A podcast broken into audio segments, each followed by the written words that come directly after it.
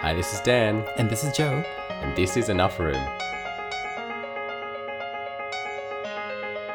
So last week, wow, last episode, I should say, last episode.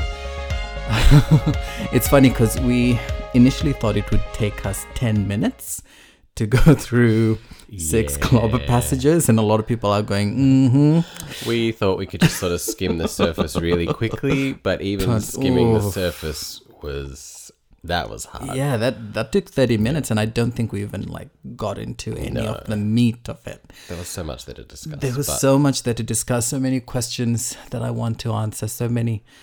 But oh well.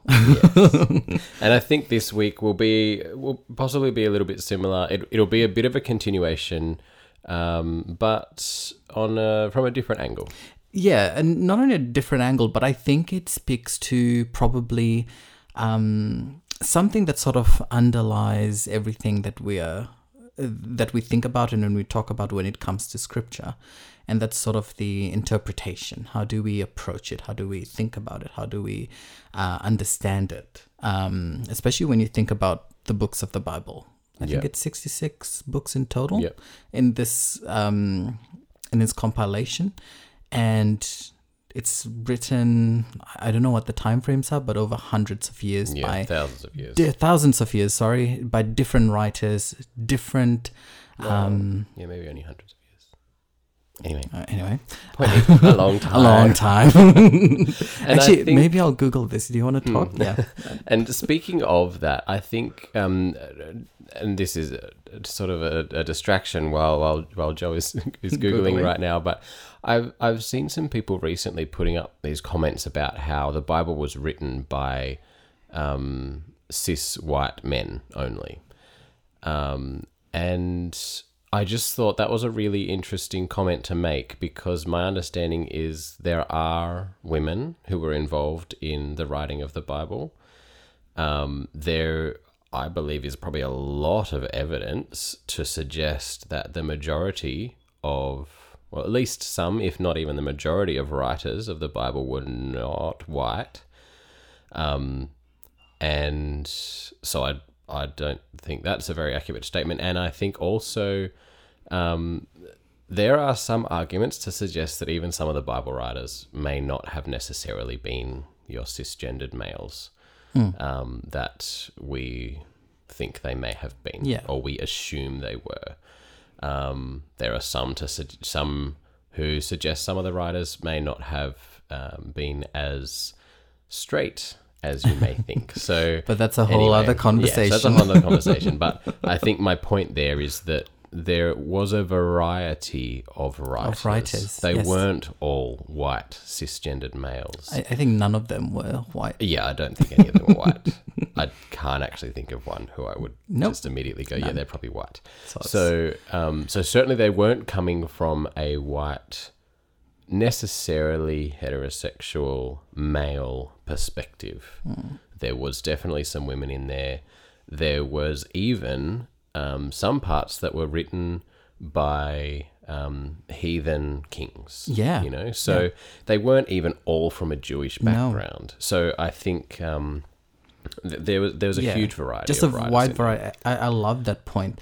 And did a little google um, and a, the bible according to this um, 66 books make up the bible and they were written over a span of approximately 1500 years yeah and uh, again this doesn't mean that they were you know solidly writing Mm. for 1500 years but rather it took that long Yeah. for basically all 66 books to be written and, And if you think about together. how much culture has changed, Oh, wow. ev- in our lifetime, Our let alone in the last one to two hundred years. Mm.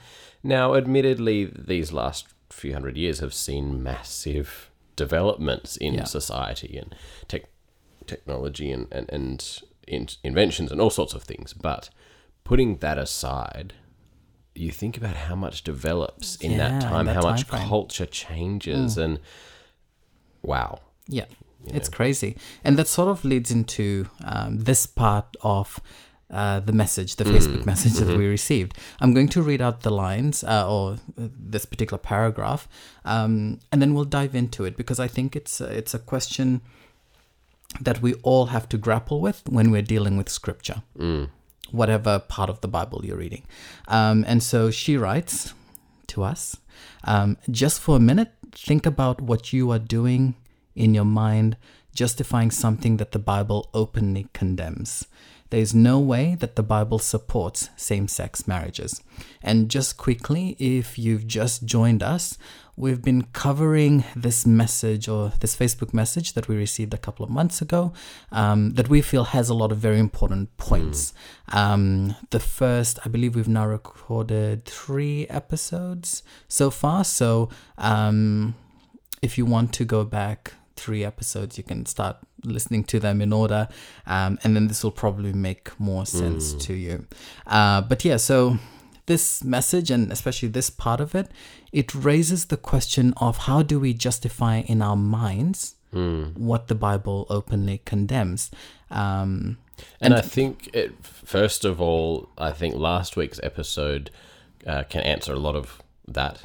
Um, how do we justify um, sort of something that that the Bible seems to openly condemn, and, and that comment there is no way the Bible supports same sex marriages. That just seems seems like a very definite comment. Yeah. And last week we talked about all of those different clobber passages Yes. um, and different ways that they can be understood. yeah.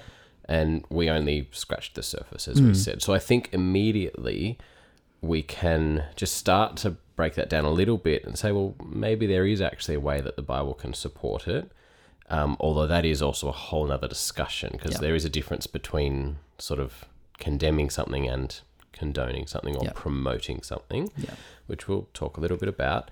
Um, but I think I think certainly justifying in our mind something that the Bible openly condemns. Well, I hopefully we've made it clear to you that we're not doing that. Yeah. We're not justifying something for ourselves that we believe the Bible condemns. Mm. And, and I think this conversation uh, that we're about to have will actually lead into a lot of how we uh, maneuver ourselves through the Bible. Um, for example, she mentioned specifically that it doesn't, the Bible doesn't support same sex marriage. And the first thing that comes to my mind is then what type of marriage does the Bible support? Because you see a wide variety of practices in the Bible that are very different to what we see today and what we would consider acceptable yeah. in our community Yeah. or our society. Um, and, and so, why don't we look at a few things that the Bible um, condemns that doesn't make sense today? And, and these Yeah. are things from the Bible itself. Again, let's have a look at them and then I think we can discuss why we're sort of bringing this up. Um, one, and you can, um, we won't give out specific references, uh, but if you do a quick Google search or even jump into Leviticus, you'll find some of these. One is ripped clothing. Mm. According to the law, you're not allowed to. None of those ripped jeans anymore. No, no, if you're wearing ripped jeans, I'm sorry. you are breaking the law of God. Yep, you're out. Um, the other one is shaving your beard or your sideburns. Um, I think that would affect a lot of people these days. Yeah. I mean, beards certainly have made a bit of a comeback recently. I've certainly got one myself. But I think for for the majority of men, shaving is a, a part of their daily routine. And um, I think in many ways, in a professional context, being clean shaven is, is almost seen as a, um, I guess, a more professional look. yeah, Um, and, and so, yes, to suggest that shaving is actually forbidden, yeah, wow. yeah. I'm just imagining walking into a board meeting with like a full on beard and my sideburns gone crazy. no. Yeah, it'd be a bit of a different look. I mean, it, admittedly, it doesn't say that you can't trim, so it doesn't necessarily. It actually says you can't trim the edges of your beard. Yeah, so it's there's no wi- uh, wiggle room. Like you can't do it. Wow. yeah, yeah. Uh, I'd have to read that. yes. Um, the other one is being able to go to the sanctuary or to church, if I should use that word, after giving birth. Um, so apparently, if you gave birth to a male child, then for two weeks you are unclean, ritually unclean, and then you have to kind of stay away for another, I think it's 33 days, and then you can go to the temple and offer a sacrifice. Um, if you have a female child, then it's I think two weeks unclean, Yeah. and then another 66 days Yeah. before you can go. So, yeah, you might be listening to us right now and going, either you're going, this is crazy, and this is why I don't read the Bible, or you're going, that's interesting, but these are the reasons why we don't follow them. Yeah. And if that is your thinking, you have sort of already started this process of what we are sort of going to get into, which is um, trying to understand why it's saying that, to whom it's being said to, and the time and the context. And what Um, does that mean for us today? Yeah, yeah, exactly. Because uh, particularly as Christians, the Bible is is I guess in a way our our guidebook. It's um I know that there's this um uh, acronym that people have created saying that the Bible is basic instructions before leaving Earth. Mm-hmm. Now, if that's how we're applying it to our lives, then yes, we need to figure out well, what did it mean to those people, and Yeah. what does that mean for us today? And I think the other thing with the Bible as well is how uh, some people think that you have to sort of suspend your um, your brain when it comes to the Bible, and um, but the Bible requires you to um, be involved and to reason. It actually literally says, "Come, let us reason, Reason, together." Um, so it requires thinking. It requires getting into the word. It requires understanding the cultural context. Who is uh, who is it being said to? Um, I mean, for example, polygamy. Um, and before recording this, we went through um, just verses in the Bible, um, looking at one of the verses we've just um, gone through, but also what does the Bible actually say about polygamy? Now, we won't actually go into that conversation, um, and I obviously believe that it's wrong. um, but it was interesting looking at just the verses in the Bible um, without trying to contextualize it, Yeah, without think- trying to reason through it. I think for me, I was surprised to on a few things. One is the the laws that were actually included in the Levitical laws Yeah. um, that gave room for polygamy and uh, regulated the process of Yes. polygamy.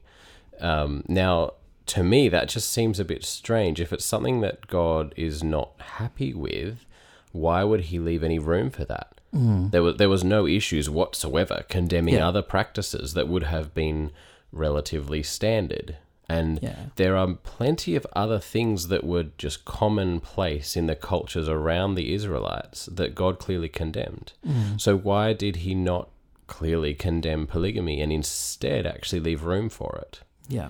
Um, then you've obviously got all of the patriarchs, um, a lot of the kings, all these people that that are huge figures in in the Bible, in this story that that God has handed down to us, and and you've you've got these figures that God uplifted, that um, that He used, um, that He clearly said that He loved, and yet they were more often than not found in polygamous relationships. And and it's interesting because um, I think in the book of Second Samuel, for example, where you've got the prophet Nathan who's come to David, and literally God is saying, and this is God's words. Um, he, he's saying to um, to David that you know I've given you all your master's wives, Mm. and so it's like, hold on, is God saying that He's the one who gave David all of these wives, i.e., I'm the one who you know has allowed you to live in this sort I'm not only sort of turning a blind eye Yeah. to this, I'm actually actively taking part in it. it. Yeah, actually actively providing it. And it, it's just crazy when you think about it. And I know as Christians we will automatically start thinking, no, but in the in the Bible it says this. Like for example, I think in the New Testament it says, um, "You shall have only one wife."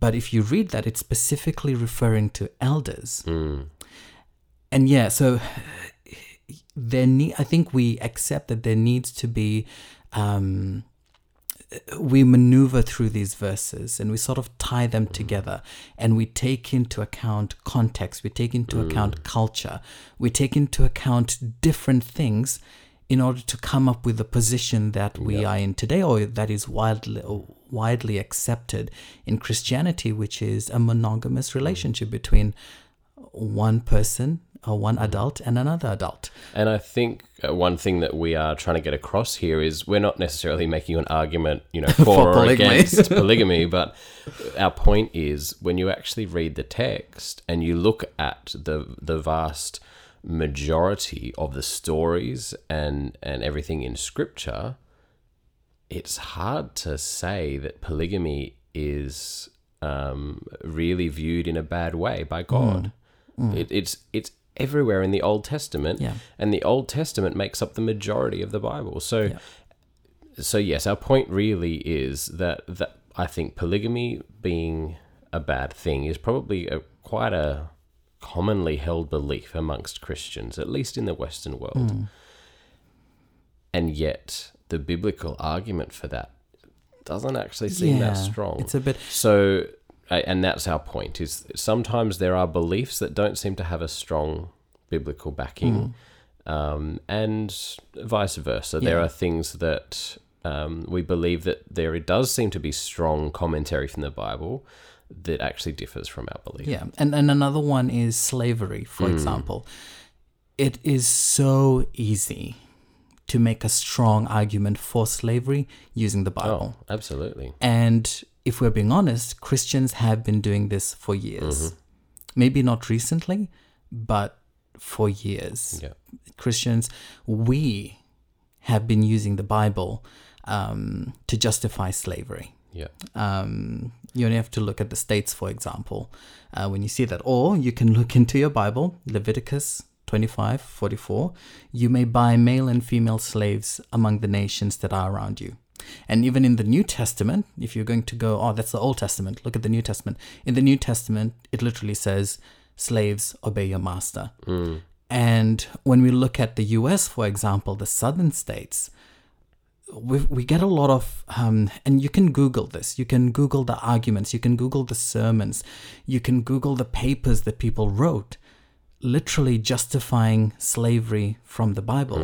And we're now removed from that time and we have the luxury of being able to look back and go no no no that no that's not right that the bible doesn't support that but I think you'd be hard pressed to find a commandment in the Bible specifically forbidding slavery.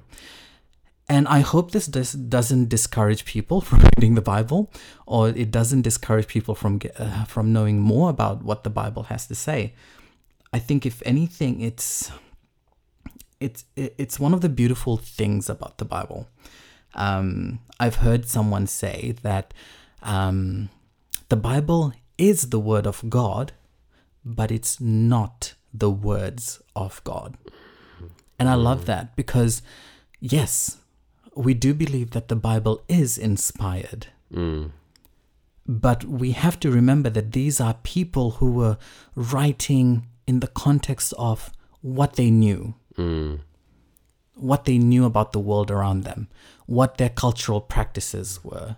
The Bible doesn't speak into the culture, but it actually speaks within the culture. It uses imagery and examples and things that people knew and could relate with. And that's why we see things like polygamy. That's why we see things like uh, like uh, slavery. Um, all of these different things, I, and yeah, I I love that because it means that this is a God who wants to work with us. Yeah, and it's interesting. Um, you know, you, you talk about God wanting to work with us, and and I think for me, one one thing for me is I, I believe that the Word of God is something that God has given to His people. So to me, that means it's for His people. You know, it wasn't written for Him. It wasn't written for the angels. It wasn't. It was. It was written for humanity. Yeah. Now, God created humanity. He created us with minds, he created us with brains, and he he knows the end from the beginning. Yes. Now, from that perspective, I understand that therefore the word is something that has been written for that particular culture in that time, but in a way that God knew could be applied and understood hmm. By his children, no matter Yeah. what time they were reading it in. Yeah.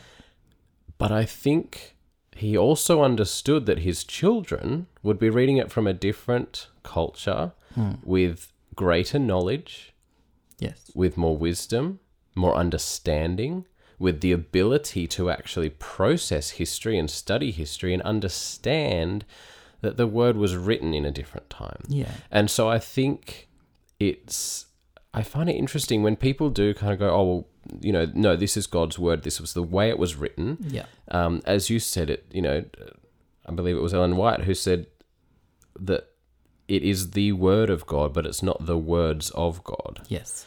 And I, I think I struggle to understand when people do just say that, well, the word, that's how it's written. And I can read it in English right now, Mm. Yeah. and this is very plain.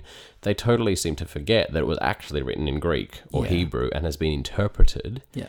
first of all. But but then they're also taking these words directly and just immediately applying them to their Mm. lives without necessarily thinking about, well, what's changed? Yeah. And what not- has changed between when it was written and when we're now trying to apply it? yeah. And for example, it's very clear in the Old Testament hmm. when you commit adultery, you should be stoned. Yeah. The sentence is death. Yes. Yet Jesus comes along. The Pharisees bring this woman caught in adultery to him, and he doesn't stone her. He actually points out the sins of everybody else in the crowd hmm. and says to her, Go and sin no more, your sins are forgiven. Like, what what changed? How that was, you know, Jesus, God in flesh, was there and ignored his own law. He was literally the lawgiver. He was the one who gave it in the first place. Um, and yeah, you're absolutely right. He's now drawn this line, and yeah, he's he's told her go and sin no more. And I think that's the the challenge there is giving space for you know the Holy Spirit, because like like we've like we've said, um, it is the word of God, but it's not the words of God, and so there is an element there of t- trying to differentiate between the divine and the human. And I think this is where the Holy Spirit especially comes into play.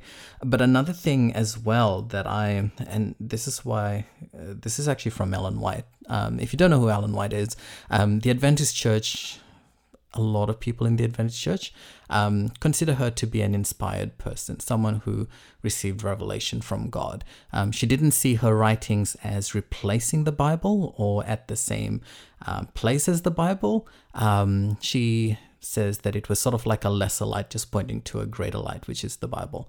Um, but some something that she actually uh, wrote, which I love so much, is whenever the people of God are growing in grace, they will constantly be obtaining a clearer understanding of His Word. They will discern new light and beauty in its sacred truths.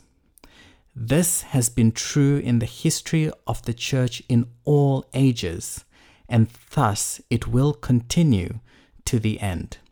But as real spiritual life declines, it has ever been the tendency to seize the advance in the knowledge of truth. Men rest satisfied with the light already received from God's Word and discourage any further conversation of the Scriptures. I love that. I absolutely love that, and she she sort she sort of brings it together because, like we've said, there's the context of culture, there's time written hmm. over thousands of years. Um, there is the people who are actually writing it and who they are writing it to, and sort of trying to pull out or see what are the principles here. What is God trying to tell me, not only about this particular message, but also about Him? Yeah. What is He trying to tell me about Him? And I love how she says, whenever the people of God are growing in grace. And I think that's it. I think that's that's sort of the crux of all of this. the Bible hasn't changed. The Yeah. words in the Bible hasn't changed. Yeah. God hasn't changed. Yeah. But what's changed, I think, is that now we're seeing through a lens of grace. Yeah. We've and through this lens, we've started to see as Jesus would see. Yeah. And if we think about the the strides we've taken as a society, you know, for slavery, women's rights, all of these things, um, it's like we've started paying attention to the hurt, the injustices, and the inequality that are part of our human experience. A human experience that's very real when you look at the Bible and things that are being said there. Yeah. Um, and yeah, it's and as we grow in that grace, things have become a lot clearer Yeah. and we're starting to get a clearer picture not only of God but of the injustices and all of the things that are that are damaged in our world. And I think it's interesting, um, the, all this, I guess, this idea of growth and and um, learning and, and, and greater understanding as we go through history. Because I feel like when you actually see the Bible, we talked at the beginning about how it's these 66 different books written by all these different um, authors from different walks of life, from different times, different cultures and yet they have been put together in one book. And when you actually read it, while there are in many cases a lot of contradictions and all these sorts of things, when you actually look at the specifics, when you look at the overarching principles, it is one book. And you mm. can see the synergy there, and you can see the principles that are overriding. And when you actually look at the whole trajectory of the Bible, it almost does feel like God is actually taking his people on a journey mm. and leading them through history. You start with this focus on law, and it's almost like he's trying to teach the Israelites, and he's just taken them out of Egypt, and now they need to know these basic instructions, and they need to be laid out very clearly so that the children of Israel understand and start to learn who God is and what he expects from his people. But then he takes them on this journey from there, slowly through the Old Testament into the New Testament. By the time Christ gets on the picture, he's able to, to really take them a, a leap forward Mm. and just show them no, no, no, no, you don't understand. When you were babes, to use you know Paul's terminology, when you were young, I had to make it really clear for you and just lay it out for you clearly. But now you've had centuries to develop and grow and learn who I am. No, when you see someone committing adultery, you don't stone them anymore. You give them a second chance. You let them grow and and I think that's just a huge example of how the word does just have that development as people see more grace as they grow in an understanding of of the word of humanity of those overarching principles. We talked um, a few episodes back about the principle of love.